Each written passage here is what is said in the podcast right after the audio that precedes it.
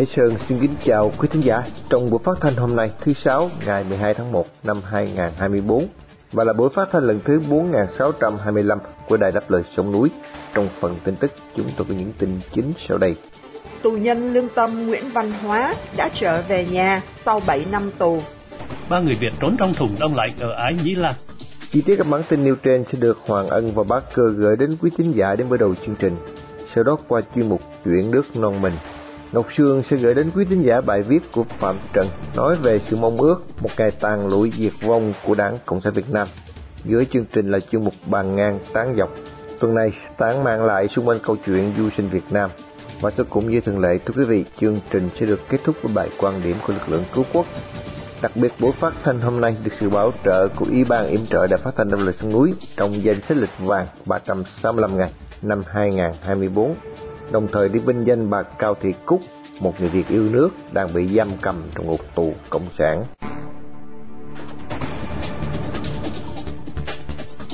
Mở đầu chương trình, mời quý khán giả theo dõi phần tin tức sẽ được Hoàng Ân và Bá Cơ trình bày sau đây.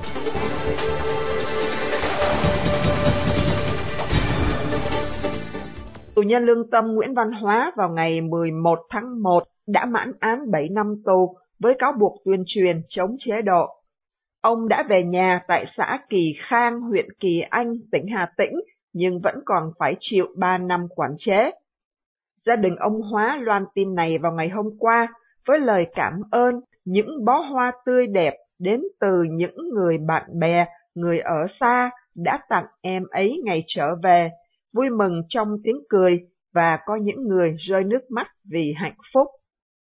Ông Nguyễn Văn Hóa 29 tuổi bị bắt vào tháng Giêng năm 2017, từng cộng tác với Đài Á Châu Tự Do, cung cấp các video về những vụ biểu tình của người dân miền Trung phản đối tập đoàn Formosa đã xả thải trực tiếp ra biển gây ô nhiễm và làm hải sản chết hàng loạt từ năm 2016.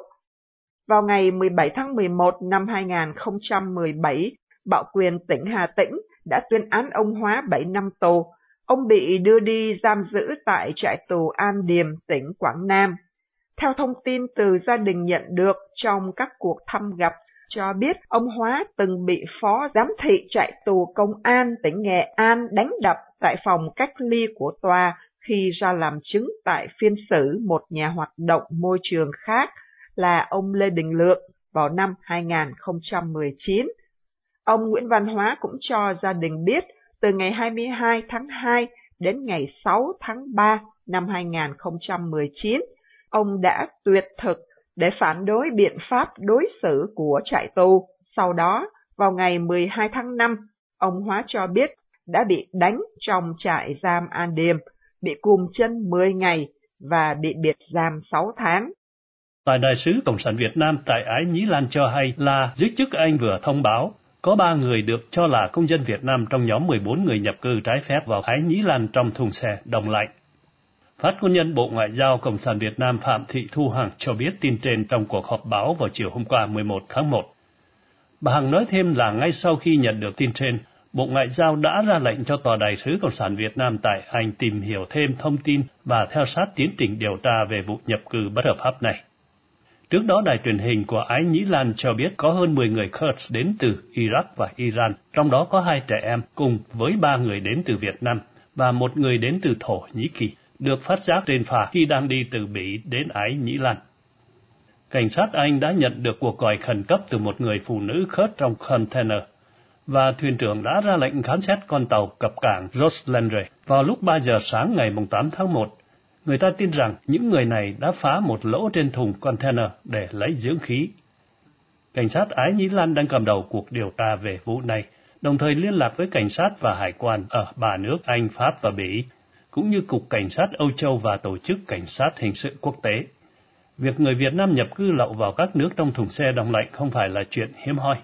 Vào năm 2019, Cả thế giới rúng động sau khi tìm thấy thi thể 39 người Việt trong một thùng xe đông lạnh khi đang tìm đường vào nước Anh.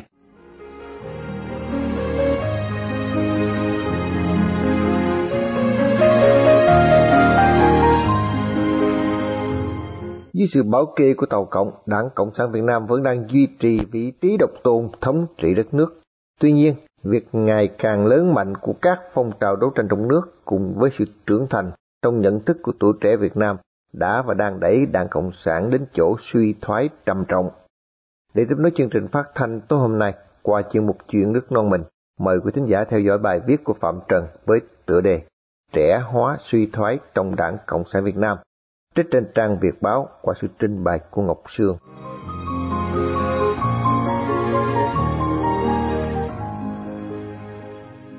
Đảng Cộng sản Việt Nam nhìn nhận tình trạng trẻ hóa trong suy thoái tư tưởng chính trị và tự diễn biến, tự chuyển hóa đang gây khó khăn cho công tác xây dựng chỉnh đốn đảng. Báo Quân đội Nhân dân viết, suy thoái tư tưởng chính trị, đạo đức lối sống là căn bệnh vô cùng nguy hiểm, đe dọa đến sự tồn vong của chế độ. Vì vậy, ngăn chặn sự lây lan, phát triển của căn bệnh suy thoái trong giới trẻ đang đặt ra những yêu cầu, thách thức mới. Trích báo Quân đội Nhân dân ngày 23 tháng 3 2023 Bài viết thừa nhận, dù chỉ là những thành phần cá biệt, nhưng thực trạng này cho thấy khi căn bệnh suy thoái trẻ hóa, mức độ nguy hiểm đối với môi trường chính trị và đời sống xã hội là vô cùng lớn. Hàng ngày, hàng giờ, chúng ra rã các luận điệu phản động trên không gian mạng, làm cho một bộ phận giới trẻ trong nước bị tác động, ảnh hưởng bởi tư tưởng thù địch, dẫn đến dao động, bi quan, phai nhạt niềm tin.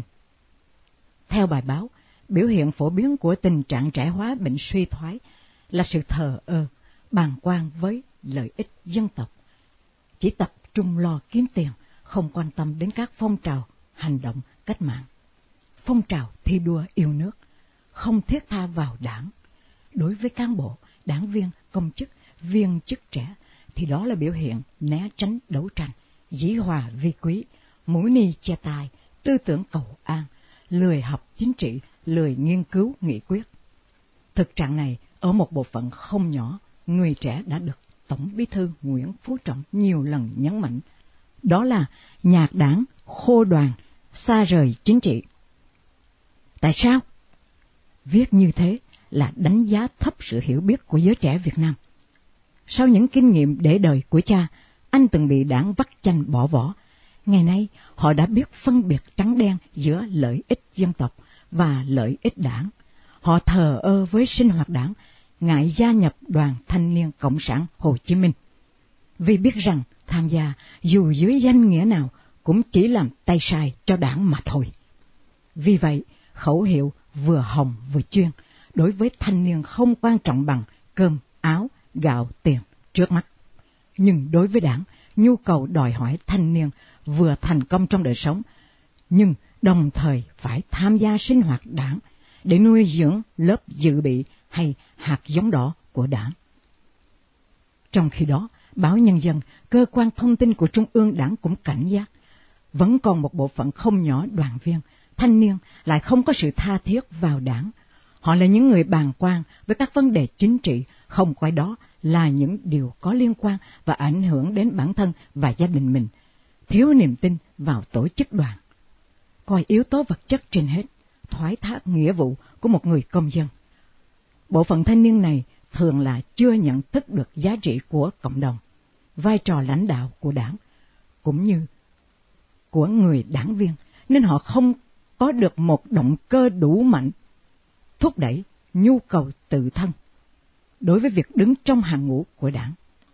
Thực trạng này là hết sức đáng lo ngại về cả khía cạnh cuộc sống và cả khía cạnh phát triển đảng viên từ các cơ sở đoàn. Trích báo Nhân dân ngày 24 tháng 3, 2023. Nguyên nhân Đảng lo ngại cho tương lai của mình, nhưng lại bỏ quên tương lai của thanh niên. Đội ngũ vẫn được ca tụng là tiền đồ của Tổ quốc. Đảng cũng đã lờ đi những khuyết điểm của mình trong vai trò lãnh đạo như để cho cán bộ, đảng viên tự do tham nhũng, vật chất, tham nhũng quyền lợi và lợi ích nhóm. Nhưng đảng lại đổ lỗi những thiếu sót hiện nay đã phát sinh từ mặt trái của nền kinh tế thị trường và từ chủ nghĩa cá nhân của những người có chức, có quyền. Bằng chứng này đã từng được tạp chí Cộng sản nêu lên ngày 17 tháng 5 2012. Theo đó, cán bộ, đảng viên thiếu tu dưỡng, rèn luyện, giảm sút ý chí chiến đấu. Quên đi trách nhiệm, bổn phận trước đảng, trước nhân dân. Việc tổ chức thực hiện các chủ trương, chính sách của đảng, nhà nước, các nghị quyết, chỉ thị, quy định về xây dựng, chỉnh đốn đảng ở một số nơi chưa đến nơi đến chỗ. kỷ cương, kỷ luật, không nghiêm, nói không đi đôi với làm, hoặc làm chiếu lệ. Đánh giá, sử dụng, bố trí cán bộ còn nể năng, cục bộ, chưa chú trọng phát hiện, và có cơ chế thật sự để trọng dụng người có đức, có tài, không kiên quyết thay thế người vi phạm, uy tín giảm sút, năng lực yếu kém. Nhưng sau 12 năm, những chứng hư tật xấu này không những vẫn tồn tại mà đã trẻ hóa trong một số không nhỏ cán bộ đảng viên, kể cả trong quân đội và công an. Một bài viết của Thông tấn xã Việt Nam cho biết, trong lực lượng công an nhân dân vẫn còn có cán bộ, đảng viên, chiến sĩ thiếu tu dưỡng, rèn luyện, giảm sút ý chí chiến đấu. Có biểu hiện ngại khó, ngại khổ, đùng đẩy, né tránh trách nhiệm, thụ động, ý lại, trong chờ vào cấp trên, chấp hành chưa nghiêm kỹ cương, kỷ luật, điều lệnh, quy chế làm việc, quy trình công tác, tiêu cực trong khi thi hành nhiệm vụ. Trích Thông tấn xã Việt Nam ngày 8 tháng 8 2022 Trong khi đó, quân đội là lực lượng đã thề tuyệt đối trung thành với đảng và đặt mình dưới quyền lãnh đạo toàn diện của đảng về mọi mặt. Cũng có những mặt trái như bên cạnh những kết quả đạt được, công tác xây dựng đảng về tư tưởng trong đảng bộ quân đội thời gian qua vẫn còn những hạn chế bất cập. Điều này có nguyên nhân từ sự tác động, ảnh hưởng của mặt trái, cơ chế thị trường, toàn cầu hóa và hội nhập quốc tế, sự chống phá quyết liệt của các thế lực thù địch, luật pháp, cơ chế, chính sách có nội dung còn bất cập, song chủ yếu do một số cấp ủy, chỉ huy đơn vị chưa quyết liệt trong triển khai thực hiện, đề ra chủ trương nhưng thiếu biện pháp cụ thể, đồng bộ, hiệu quả, kiểm tra, đôn đốc không thường xuyên. Chất lượng thực hiện các chế độ ở một số cơ quan, đơn vị có lúc chưa tốt, còn biểu hiện bệnh thành tích, giấu giếm khuyết điểm, có cán bộ, đảng viên thiếu gương mẫu, nói chưa đi đôi với làm. Cá biệt có cán bộ ý thức tổ chức kỷ luật kém, vi phạm kỷ luật và pháp luật. Trích tạp chí tuyên giáo ngày 22 tháng 12, 2023. Như vậy, những chứng bệnh kinh niên của đảng bắt đầu công khai từ khóa đảng 11 năm 2011 khi ông Nguyễn Phú Trọng lên cầm quyền, đến nay vẫn tiếp tục lan rộng. Tình hình này đã làm cho công tác xây dựng chỉnh đốn đảng phát triển kém, nhất là khi giới đảng viên trẻ đã chán chủ nghĩa Mark Lenin và tư tưởng Hồ Chí Minh, đồng thời không còn tin vào đường lối lãnh đạo của đảng nữa. Bàn ngang tán dọc. Bàn ngang tán dọc. Bàn ngang tán dọc.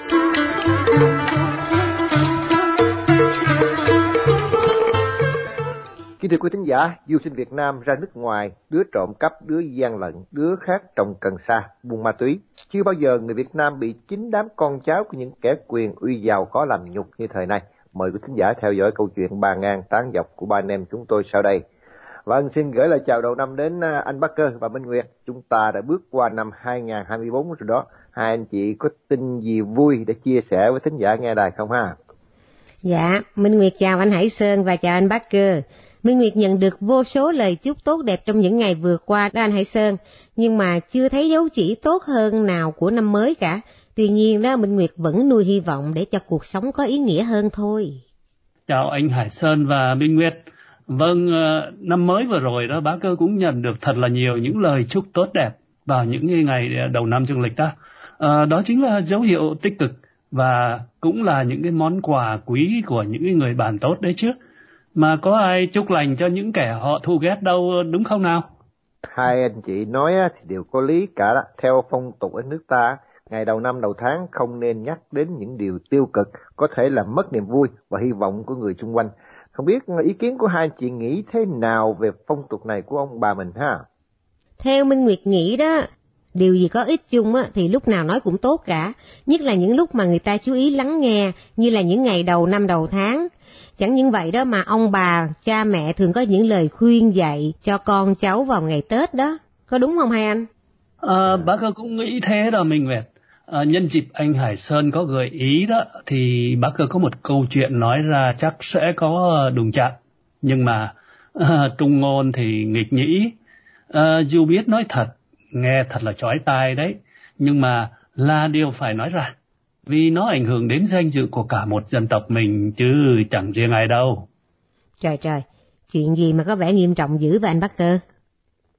À, thì à, tóm lại là là à, bà con Việt Nam ta thường ví von một con sâu làm giàu nổi canh. Nhưng à, theo bác cơ thì chẳng phải chỉ một con sâu đâu, mà nhiều con sâu, có thể nói là cả đàn sâu còn nhung nhúc nữa là đằng khác kìa. có lẽ anh bác cơ muốn nói đến cái chuyện tham nhũng ở Việt Nam chắc à. Hải Sơn nhớ ông cựu chủ tịch nước Cộng sản Việt Nam là Trương Tấn Sang đã từng dùng chữ bầy sâu để chỉ tình trạng tham nhũng trong hàng ngũ cán bộ ngay trong nội bộ đảng Cộng sản của ông ta. Chắc hai anh chị còn nhớ chưa? Dạ vâng, chính xác. Trời ơi, hồi đi nói đến tham nhũng ở Việt Nam á, thì nói hoài cũng không có dứt. Nhìn đâu cũng thấy tham nhũng hết, nói riết ra rồi chẳng ai muốn nghe nữa cả. Hai anh cũng thấy, khi trước đó thỉnh thoảng thì mình mới thấy một vài kẻ tép riêu bị phanh phui tham nhũng thôi. Còn bây giờ hả, cả nhà nước, từ thượng tầng xuống tận thôn xã, là một hệ thống tham nhũng thối nát chằng chịt. Nó tự như là tế bào ung thư mà đã di căn ra toàn cơ thể rồi vậy đó, cho nên hết thuốc chữa rồi. Nói đến thì thấy thật là đáng buồn cho đất nước của mình. À, không không, ý ờ, của bác ờ, ờ, không muốn nói đến tình trạng tham nhũng ở Việt Nam đâu. À, đã có hệ thống như như mình Việt nói đó. À, nhưng vì anh chị đã nhắc đến cái chuyện tham nhũng thì theo bác cơ à, đó là cái nhân. À, có nhân ắt sẽ có quả. À, ờ, cái vậy là cái quả đó chính là cái đám con cháu chất của bầy đàn tham nhũng đó. Vì uh, chúng tham nhũng nên chúng nó có tiền có của để mà mua biệt phủ xe hơi có tiền cho con cái ăn chơi phung phí rồi uh, tụi nó còn có tiền gửi con cái ra nước ngoài để mà du học nữa chính cái đám du sinh này mới là bầy sâu làm rầu nổi canh đấy làm bẽ mặt cả một cái dân tộc của mình các anh chị ờ, có đọc tin cả đám du sinh ở úc trồng cần sa hay một thằng nhóc ở singapore trộm đồ bị bỏ tù chứ chúng nó đều là sinh viên du học cả đấy ồ hải sơn nhớ rồi cái vụ 11 du sinh Việt Nam ở Úc thì lớn lắm rồi. Chúng kết thành băng đảng để trồng cần sa với quy mô lớn. Ở phía bắc thành phố Maryborough, bang Queensland, chúng lập trang trại có greenhouse đàng hoàng. Bên Việt Nam mình gọi là ống vòm hay gì đó, gồm 24 ống, mỗi ống dài 65 mét, bề rộng 10 mét. Tính ra diện tích là trên một hecta rưỡi, trong đó có hơn 11.000 cây cần sa và số lượng sản xuất trị giá lên đến hơn 60 triệu Úc Kim hai anh chị thấy có kinh hồn chưa? Ghê gớm quá. Dạ vâng, ngoài 11 tên bị bắt đó, còn có những mối liên hệ chằng chịt khác chưa được phanh phui nữa. Lực lượng chức năng còn thu giữ được 515 kg cần sa khô nè, rồi cocaine, rồi bạch phiến, rồi tiền mặt. Trang trại này đó là đã hoạt động được gần 2 năm rồi, như vậy là chúng đã thu được bộn tiền rồi đấy. Cả cái 11 tên này đều đến Úc bằng visa du học tức là thành phần ưu tú con ông cháu cha của chúng nó ở Việt Nam cả đó. Còn tên nhóc là sinh viên Lê Việt Hoàng, hình như là 18 tuổi, đến Singapore hồi tháng 5 2023 làm thực tập sinh tại ờ, cơ quan khoa học, công nghệ và nghiên cứu của Singapore A-Star.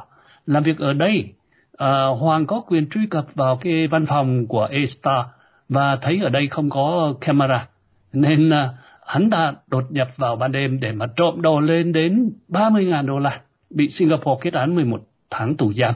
Sau đó chắc bị tống cổ về nước. Đấy, thấy nhục chưa anh chị? Thật ra đó, bản thân những đứa này á, thì chẳng nói làm gì. Nhưng chúng đã làm cho người Úc và người Singapore nhìn người Việt Nam và những du học sinh khác bằng con mắt khinh bỉ và nghi hoặc. Đó mới là điều đáng nói đến thưa hai anh chị. Dạ đúng rồi, Dĩ nhiên là xã hội nào cũng có người tốt kẻ xấu, chúng ta không có thể nào mà vơ đũa cả nắm được. Nhưng mà trong thời gian vừa qua đó, những chuyện du học sinh và cả tiếp viên hàng không trộm đồ ở các siêu thị bên Nhật, rồi ở Âu Châu, rồi nhập lậu vào Anh để mà trồng cần sa buôn ma túy, cùng với những trò lừa gạt lừa đảo khác đó, là cho thấy điều gì đó không ổn ở Việt Nam hiện nay thì phải. Người Việt Nam ta thường có câu, nhà dột từ nóc dột xuống, điều ấy không có sai đâu. Quan chức nhà nước thì gian trá tham nhũng, toàn xã hội cộng sản đó, con người sống bằng mánh mông lừa đảo. Ở Việt Nam đó, muốn sống còn thì phải biết lừa dối và lường gạt nhau để mà sống. Kẻ nào là đảng viên là cán bộ, không có tham nhũng hối lộ mới là chuyện lạ chứ. Nên từ nhỏ trẻ con đã được dạy những cái mánh mông để mà lừa nhau rồi. Cứ xem trên các cái trang mạng xã hội là thấy ngay. Nhân quả chính là ở đó chứ cần ờ, tìm đâu xa. Nói như thế thì nền giáo dục ở Việt Nam đã trở nên vô dụng thật rồi sao? Thế còn các tôn giáo có đóng góp vai trò gì trong việc xây dựng con người tốt hơn cho xã hội không hai anh chị ha? Anh Hải Sơn biết rõ mà, chuyện chạy trường, chạy điểm, chạy lớp, chạy chức, chạy quyền, chạy án là những chuyện bình thường ở nước ta, còn các tôn giáo hả, thì đâu có được đụng tới giáo dục.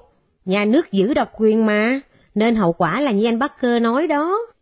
Thì à, nói cho cùng đó, thì hậu quả mà chúng ta thấy hôm nay đó là do cái chế độ độc tài đảng trị mà ngu dốt ờ, của, của đảng Cộng sản Việt Nam mà ra cả đó. Cho nên điều chính yếu là muốn thay đổi thì phải dẹp cái chế độ khốn nạn ấy đi mới được chứ. Thì đúng vậy anh Bắc Cơ. Hải Sơn hy vọng rằng người dân ở trong nước cũng như tại hải ngoại nhìn thấy được những sai trái ấy. Tiếc là chúng ta cũng đã hết giờ rồi. Xin mến chào hai anh chị, hẹn lại lần sau ha. Dạ vâng, Minh Nguyệt à, xin chào anh Bắc Cơ, chào anh Hải Sơn và quý thính giả Đài Đáp Lời Sông Núi. Xin hẹn lại quý vị và hai anh vào kỳ tới. Vâng, năm mới, à, bác Cơ cũng ờ, kính chúc anh chị và quý thính giả một năm mới an khang, hạnh phúc và thành công nhé. Đài phát thanh Đáp Lời Sông Núi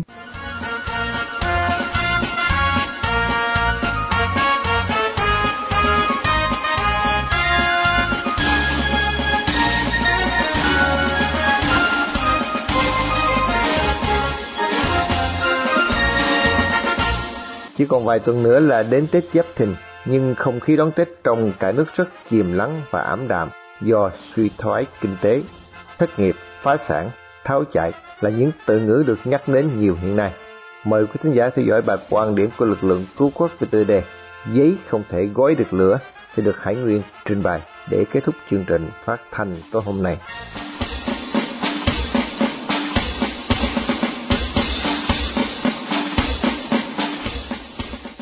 Thưa quý thính giả, dưới lãnh đạo Hà Nội đang trăm mối tơ vò trước tình cảnh kinh tế suy thoái ngày càng gia tăng, mà hầu như không thể tìm ra một giải pháp nào khả thi để cứu vãn nền kinh tế đang lụn bại của họ. Trong khi đó, tình hình nội bộ của đảng cũng đang trải qua một cuộc thanh trừng, đấu đá, triệt hạ vây cánh lẫn nhau rất khốc liệt và chưa có hồi kết. Bởi đàn chó săn thì nhiều, mà chỉ có một con mồi nhỏ thì việc chúng cắn xé lẫn nhau là điều có thể hiểu được. Trước đây, nhà cầm quyền thi nhau xây dựng tượng đài nghìn tỷ, phô trương thanh thế cho chế độ. Thì giờ đây, hệ thống tuyên truyền của nhà nước cũng đang ra sức tô vẽ cho những kịch bản làm sao để đảng và nhà nước cộng sản có thể vực dậy nền kinh tế, thoát khỏi suy giảm để phát triển trở lại như trước đây. Thế nhưng, có lẽ cũng giống như những tượng đài trị giá nghìn tỷ, chỉ biết đứng câm lặng, nhìn thế sự nổi trôi, thì đảng Cộng sản cũng không thể có tài năng gì hơn những tượng đài bất động kia. Để có thể xoay chuyển nền kinh tế bi đát của họ, ngoại trừ là có một phép màu xảy ra. Người xưa đã từng đúc kết thiên, địa, nhân là ba yếu tố cấu thành sự vận hành của thế giới này. Tuy nhiên, người cộng sản coi trời bằng vung, nên loại bỏ tôn giáo, tín ngưỡng và cổ suý cho thuyết vô thần của họ. Hai yếu tố còn lại, địa và nhân, chỉ là công cụ để chủ nghĩa cộng sản làm bàn đạp, hòng chiếm đoạt và thống trị thế giới này. Đảng Cộng sản Việt Nam cưỡng đoạt tài nguyên thiên nhiên của quốc gia, làm tư lợi riêng cho giai cấp thống trị, và kể cả cống nạp cho ngoại bang. Người dân cả nước không thể biết, không thể bàn, không thể kiểm tra dưới lãnh đạo đã làm gì với tài nguyên thiên nhiên của quốc gia, cũng là tài sản để lại cho con cháu đời sau. Dưới sự lãnh đạo của Đảng Cộng sản, toàn dân trở thành một giai cấp nô lệ bị cưỡng bức lao động, chỉ để phục vụ cho một thiểu số ít ỏi thuộc tầng lớp thống trị, ăn sung, mặc sướng, sống xa hoa như những ông hoàng bà chúa. Tiền thuế của dân đi đâu, về đâu, dân tình không hề hay biết. Họ chỉ có thể biết rằng đảng và nhà nước tiêu xài năm nay vượt chỉ tiêu hơn năm trước. Nợ nước ngoài năm trước thấp hơn năm sau. Thâm thủng ngân sách là một diễn từ quen thuộc cuối năm của đảng. Nhưng cuối cùng thì đảng vẫn lãnh đạo, thắng lợi, dù có nhiều khó khăn. Vâng, đảng và nhà nước thì thắng, chứ dân đen thì thua trắng tay. Dù đảng và nhà nước này có coi dân chúng như là trâu, bò của đảng, thì đảng cũng cần biết một lý lẽ tối thiểu, đó là sức dân cũng chỉ có hạn. Chế độ này vắt kiệt sức dân từ khi cướp được chính quyền tới nay, và nay dân chúng đã sức cùng lực kiệt. Năm 2023 có gần 160.000 doanh nghiệp phá sản. Những doanh nghiệp còn cố gắng trụ lại thì cắt giảm nhân sự, tiền lương công nhân, cắt giảm giờ làm vì không có đơn hàng, chi phí vận hành sản xuất tăng vọt lên gấp đôi, gấp ba, vân vân. Theo dự báo, sẽ có 178.000 doanh nghiệp tiếp tục phá sản trong năm 2024 và nỗi lo của các doanh nghiệp này đang dần hiện rõ. Trong một nền chính trị chuyên quyền độc đảng, thối nát, tham nhũng, quan liêu như Cộng sản Việt Nam hiện nay, khi mà cơ sở hạ tầng thì thiếu thốn, xuống cấp rệu rã, hệ thống y tế lạc hậu, chỉ chuyên vòi vĩnh bệnh nhân, giáo dục thì thụt lùi, bám víu vào những kiến thức mà nhân loại đã vứt bỏ vào thùng rác. Đào tạo đã nhiều thầy, nhưng thiếu thợ lành nghề. Hệ thống an sinh xã hội thì nghèo nàn, mang tính hình thức mà không có thực chất. Thì cánh cửa thoát hiểm cho nền kinh tế của chế độ này đã bị đóng chặt. Chế độ này chỉ có một điểm son đáng ghi nhận là hệ thống công an trị ngày càng điêu luyện, sắt máu và bất lương. Không một cá nhân hay tổ chức doanh nghiệp nào có thể tồn tại và phát triển bình thường trong một môi trường chính trị, xã hội và kinh tế ô nhiễm, bệnh hoạn, bất nhất và luôn trực chờ cưỡng đoạt như vậy. Giới lãnh đạo Cộng sản Việt Nam điều hành đất nước này tựa như một kẻ khiếm khuyết hình thể mà lại ngồi trên vị trí lãnh đạo. Tay chân của họ hoạt động thì nhanh hơn não. Họ có đôi tay nhưng lại bị điếc trước những điều hay lẽ phải của người khác. Lãnh đạo Cộng sản bị mắc bệnh đại ngôn, vĩ cuồng gần giống như bị tâm thần, từ ngôn từ cho đến hành động. Đôi mắt của họ bị thông manh, không thể nhìn xa, nhưng tài sản của dân thì họ đánh hơi rất giỏi. Giờ đây kinh tế đang lụng bại, người dân đang thất nghiệp, tìm cách duy trì sự sống bằng bất cứ cách nào. Thì giới chóp bu Cộng sản Việt Nam, với tài lãnh đạo đỉnh cao trí tuệ loài người, vẫn loay hoay xoay chuyển tình thế bằng cách chuyển tài sản bất chính và người thân của họ thoát thân ra nước ngoài. Các công ty thân hữu sân sau chuyên trục lợi trong lĩnh vực đất đai của quan chức Cộng sản Việt Nam, với gần 1.300 doanh nghiệp địa ốc, sau khi đã làm mưa làm gió trên biết bao số phận dân lành, khiến họ trở thành vô gia cư, dân oan khiếu kiện đã phá sản và đóng cửa. Âu cũng là ý trời để chấm dứt chuỗi ngày tội ác của những kẻ vô đạo trong giới cầm quyền. Giấy thì không thể gói được lửa lãnh đạo dốt nát, thì đất nước lụi tàn, người dân đói khổ. Chế độ Cộng sản Việt Nam cần phải bị dẹp bỏ và thay thế. Xin cảm ơn quý thính giả đã theo dõi bài quan điểm của chúng tôi.